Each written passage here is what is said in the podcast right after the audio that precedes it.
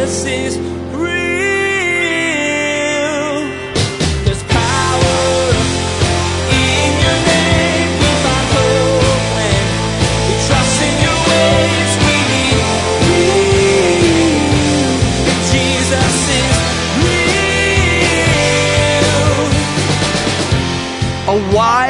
submission to her husband is not going to come naturally.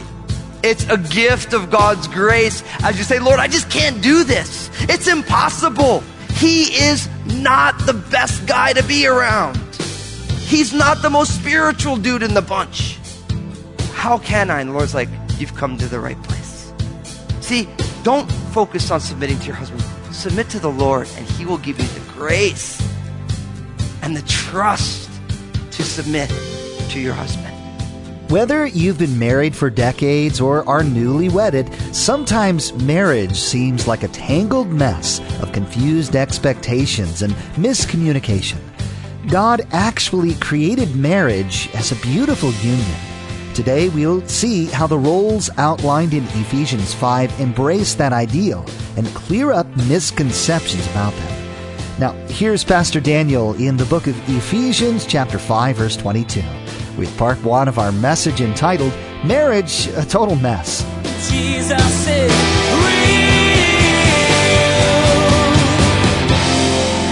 So there was a grandfather and his adult grandson.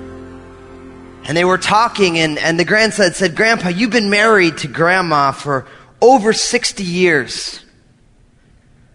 What's the secret? I mean, that's a long time and you guys get along so well. I mean, how did it happen? And the grandfather said, well, let me tell you a story.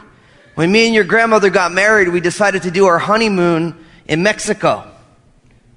And I said, oh, okay. And he said, well, yeah, when we were in Mexico, we decided that we were going to take a, a pack mule ride up to the top of a mountain. And he said, so as we were on the pack mule and we were going up the mountain, a little ways up, the pack mule started to stumble a little bit. And your grandma said, That's once. Then a little bit farther up, pack mule stumbles again. And your grandma said, That's twice. And then about a half hour later, pack mule stumbled again.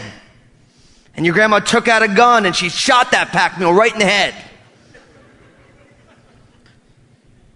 And he said, I was shocked. And I said, How could you, sweetie, how could you do that? It's a poor, defenseless animal. And your grandma said, That's once.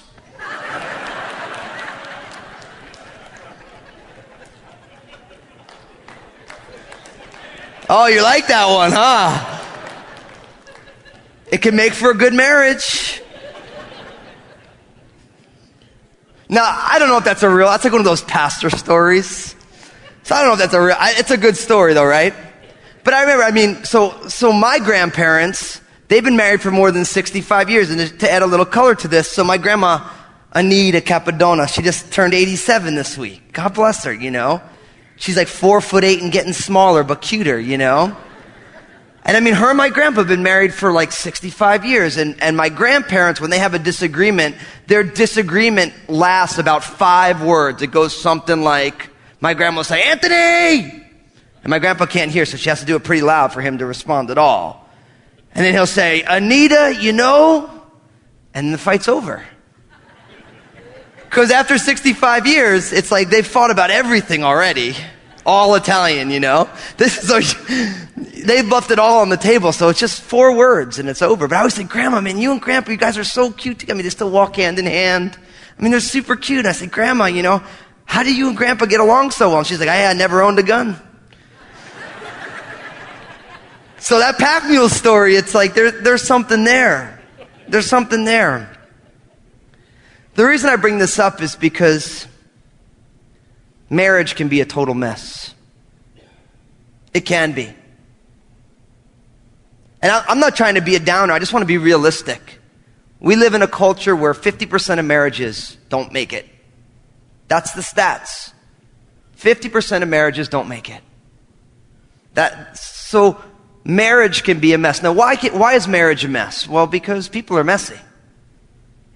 I, I just read a quote this week from Ruth Bell Graham, the wife of Billy Graham.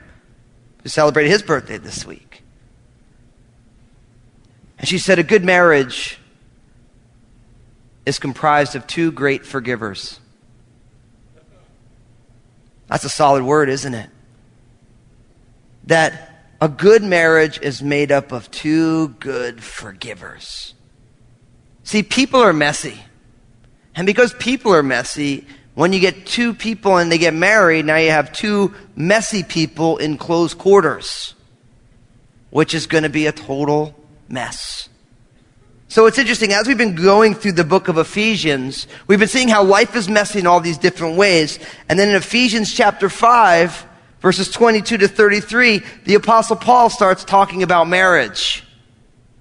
So I want you to turn there in your Bibles, Ephesians chapter 5, verses 22 to 33.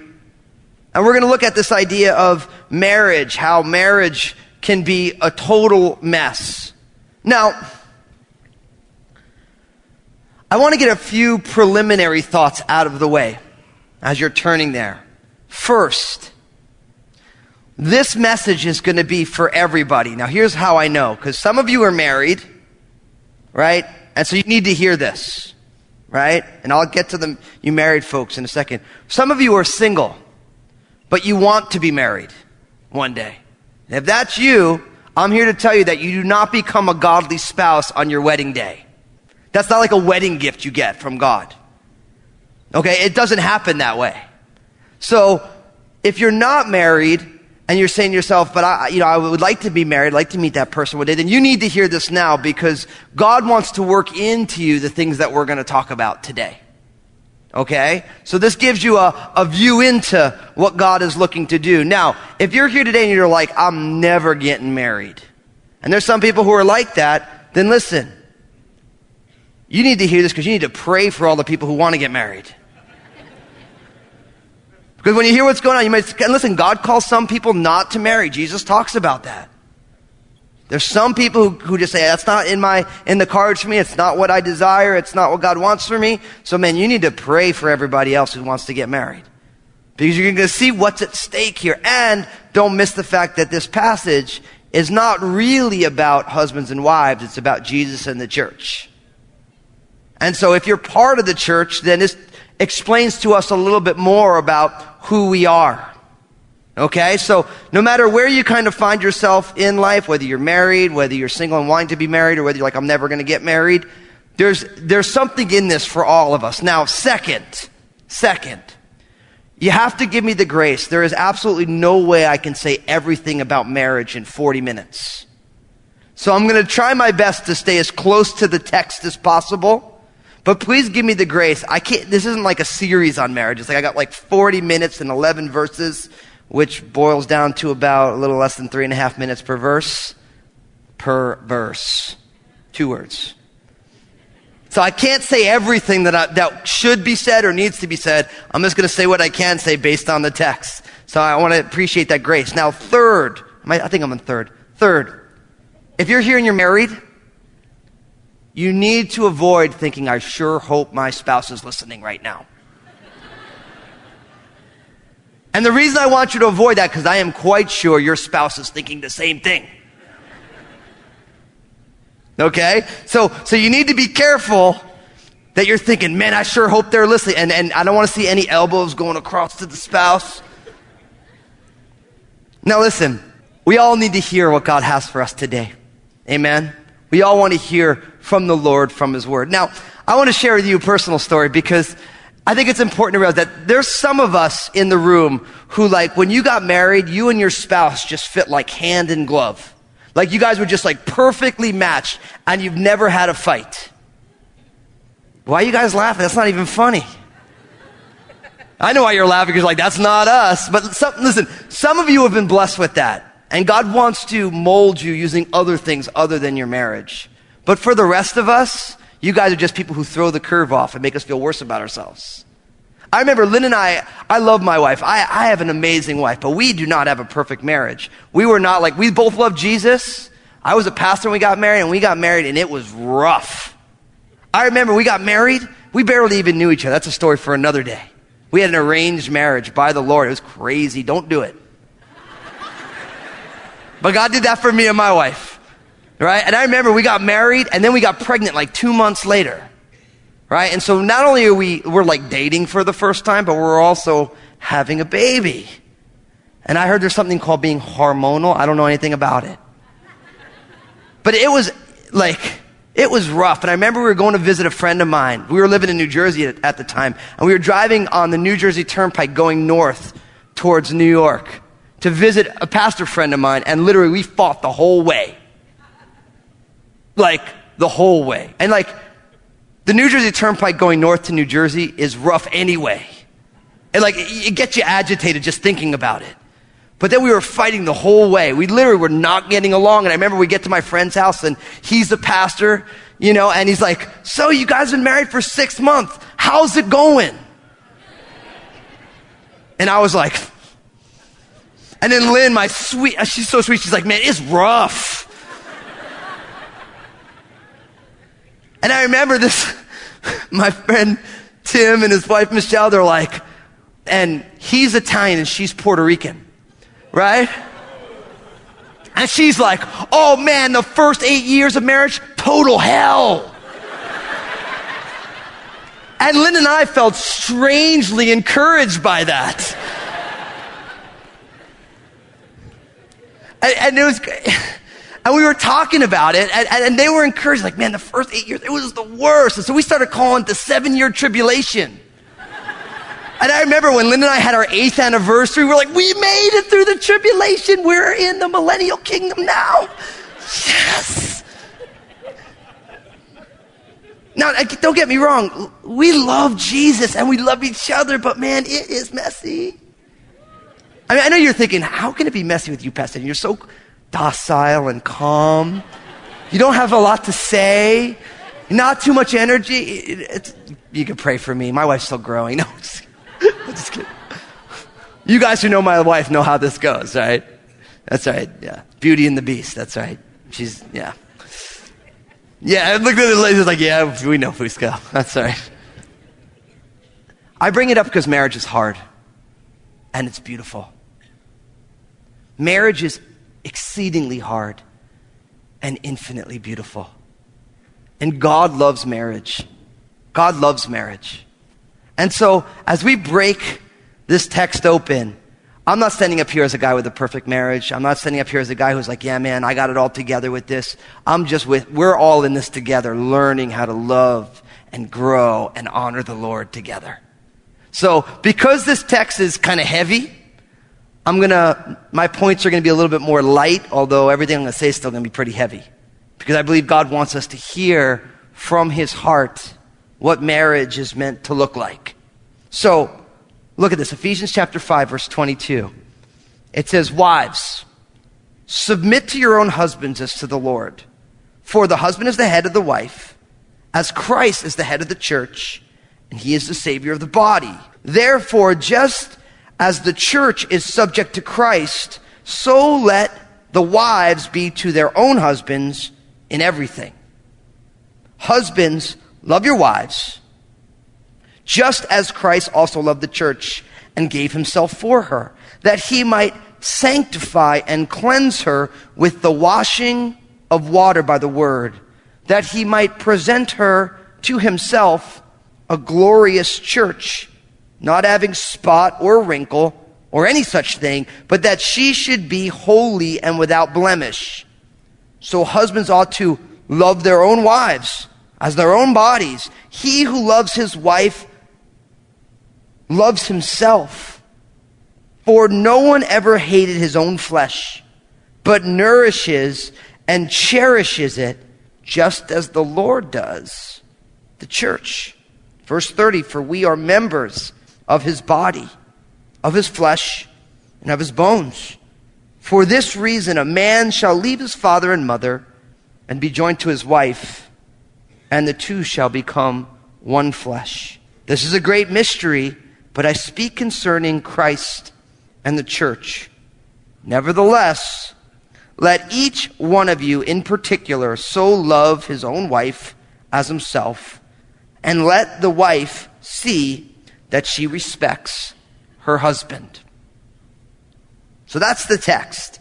Now, I realize that this text is perhaps in this generation one of the most controversial texts in the Bible.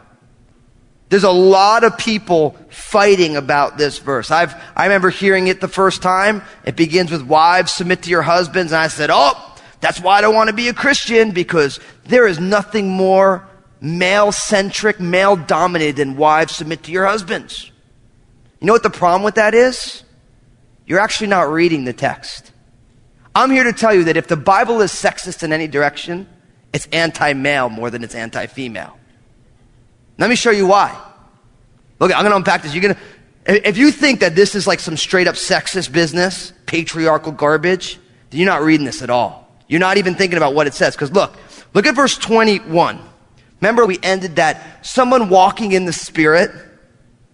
Notice what it says. The last point was submitting to one another in the fear of God. So, walking in the Spirit has mutual submission at its heart. We submit to one another because we are part of one body. We are part of the church. So as Christians, we submit ourselves to each other because we are one. And then it says, verse 22, wives to your own husbands as to the Lord. Now I didn't say the word submit because it's not actually in verse 22. There's no verb in there. It comes from verse 21. So the Apostle Paul, by the Holy Spirit, tells the people of God, submit to one another, and then it says, and wives to your husbands. So what's interesting is the Apostle Paul doesn't actually give a unique command to wives. He says, just do what I said in the last verse, but do it to your husbands. So the wives are asked to submit. Look at what the husbands are asked to do in verse 25. Husbands, love your wives just as Christ also loved the church and gave himself for her. So here's your options submit or die. Who do you think's got the raw deal? The men do. If you say submit, die, which one are you going to choose? Submit, right? Amen. All the women said, Amen, Pastor D. So if anyone's getting the raw deal, it's the dudes. The dudes are getting done dirty by the Lord. Not to mention the fact that in 11 verses, women have three verses. And you know how many men have? Eight. That's a big honey-do list.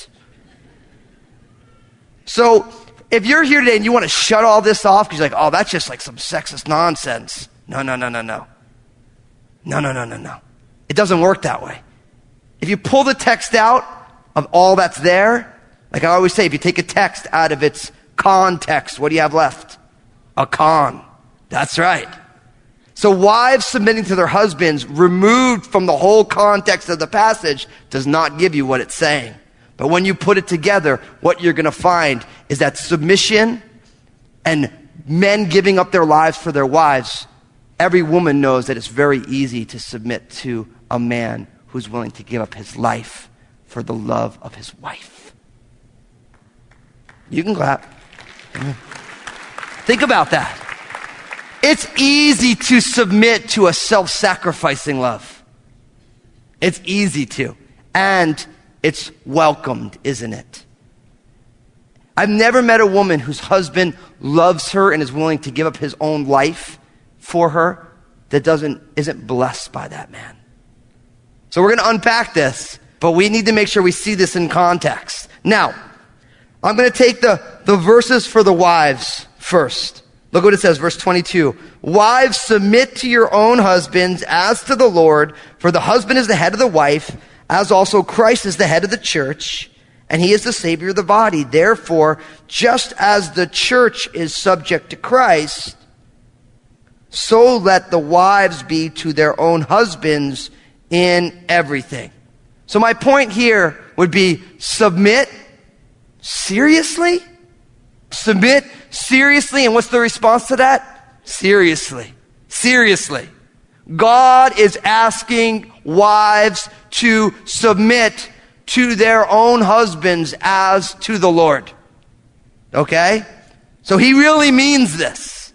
He really means this. Now, do you notice in these verses Two different times it says, to your own husbands. Do you notice that? Don't think that that's repeated by chance. Because in the Greco Roman culture that this was being written into, women were considered property. And because of the finished work of Jesus Christ, now the glorious liberty of the children of God, now wives, women did not have to feel that they had to be submissive to all men, but only to the one man who they've covenanted with to make a life with. That's a huge step in that culture. For us, it sounds crazy and archaic, but in that culture, it's saying, you have made a commitment under God to this man, and I want you to submit to that man. Now notice, it says, wives submit to your own husbands as to the who? The Lord. So wives, ladies, listen to me. Don't focus on submitting to your husband. Submit to the Lord, and the Lord will encourage you and help you submit to your husband. That's the right thing. See, see, what happens for most of us is we take our eyes off of the Lord and we put our eyes on a relationship. And then we say, Lord, it's impossible to submit to that dude. Some of you ladies know what I'm talking about. Don't say amen. Your husband's sitting next to you. Just be gracious to him. Smile. It's impossible. He's messed up. But the thing is, for you gals, you're thinking to yourself, submit. Lord, how can I do that? And then you find yourself on your knees of your heart saying, God, I can't do it. And that, brothers and sisters, is exactly where you're supposed to be. See, a wife's submission to her husband is not going to come naturally. It's a gift of God's grace as you say, Lord, I just can't do this. It's impossible. He is not the best guy to be around. He's not the most spiritual dude in the bunch. How can I? And the Lord's like, You've come to the right place. See, don't focus on submitting to your husband. Submit to the Lord, and He will give you the grace and the trust to submit to your husband. That's the right order. A wife finds herself on her knees before the Lord saying, God, I can't do this. And Lord, I want to submit to you. And Lord said, then I want you to submit to your husband. It happens to the Lord first, and then your husband gets the benefit. That's how it works. You bow the knee to Jesus. And then Jesus gives you the grace. Now, what does submission means? It means cooperation based on trust. It's a great definition of submission. Cooperation based on trust. Who are you trusting though? The Lord. You're trusting the Lord that as God has placed you in a situation where He's asking you to submit yourself to another human being, you're like, Lord, I don't know if I trust them, but Lord, I trust you. Lord, you give me the grace. You give me the help, the ability. You allow me to do it. Now, what's interesting about this is then he goes on in verse 23 For the husband is the head of the wife, as also Christ is the head of the church, and he is the Savior of the body. Jesus is In the messiness of marriage, we can learn a lot. In this part of Ephesians 5, we were reminded of God's purpose for marriage, a picture of his relationship to his church. Pastor Daniel clarified what Paul meant when he began with Wives, submit to your husbands. When people stop at that one piece of text, we miss what God is saying. It can be difficult to express God's intentions within our marriage, which is why we need His help. Jesus is Real Radio is the radio ministry of Daniel Fusco of Crossroads Community Church. The messages that you hear each day here on Jesus is Real Radio were produced from messages that Pastor Daniel shared on Sunday mornings and the midweek study. It's our prayer that this teaching from God's Word blessed and encouraged you in your walk with Jesus Christ. Now, the next time you join us here on Jesus is Real Radio, Pastor Daniel will get deeper into the roles of the husband and wife in marriage. Our spouses may be far from our idea of a supportive wife or a spiritual husband, but next time we'll see what we can do and how we can take what Paul says about marriage and make it work for us by the grace of God. The Lord loves marriage, and in Him it's a beautiful thing. You've been listening to Jesus is Real Radio Pastor Daniel Fusco of Crossroads Community Church. Pastor Daniel will continue teaching through this series entitled Life's Messy next time. Until then, may God bless.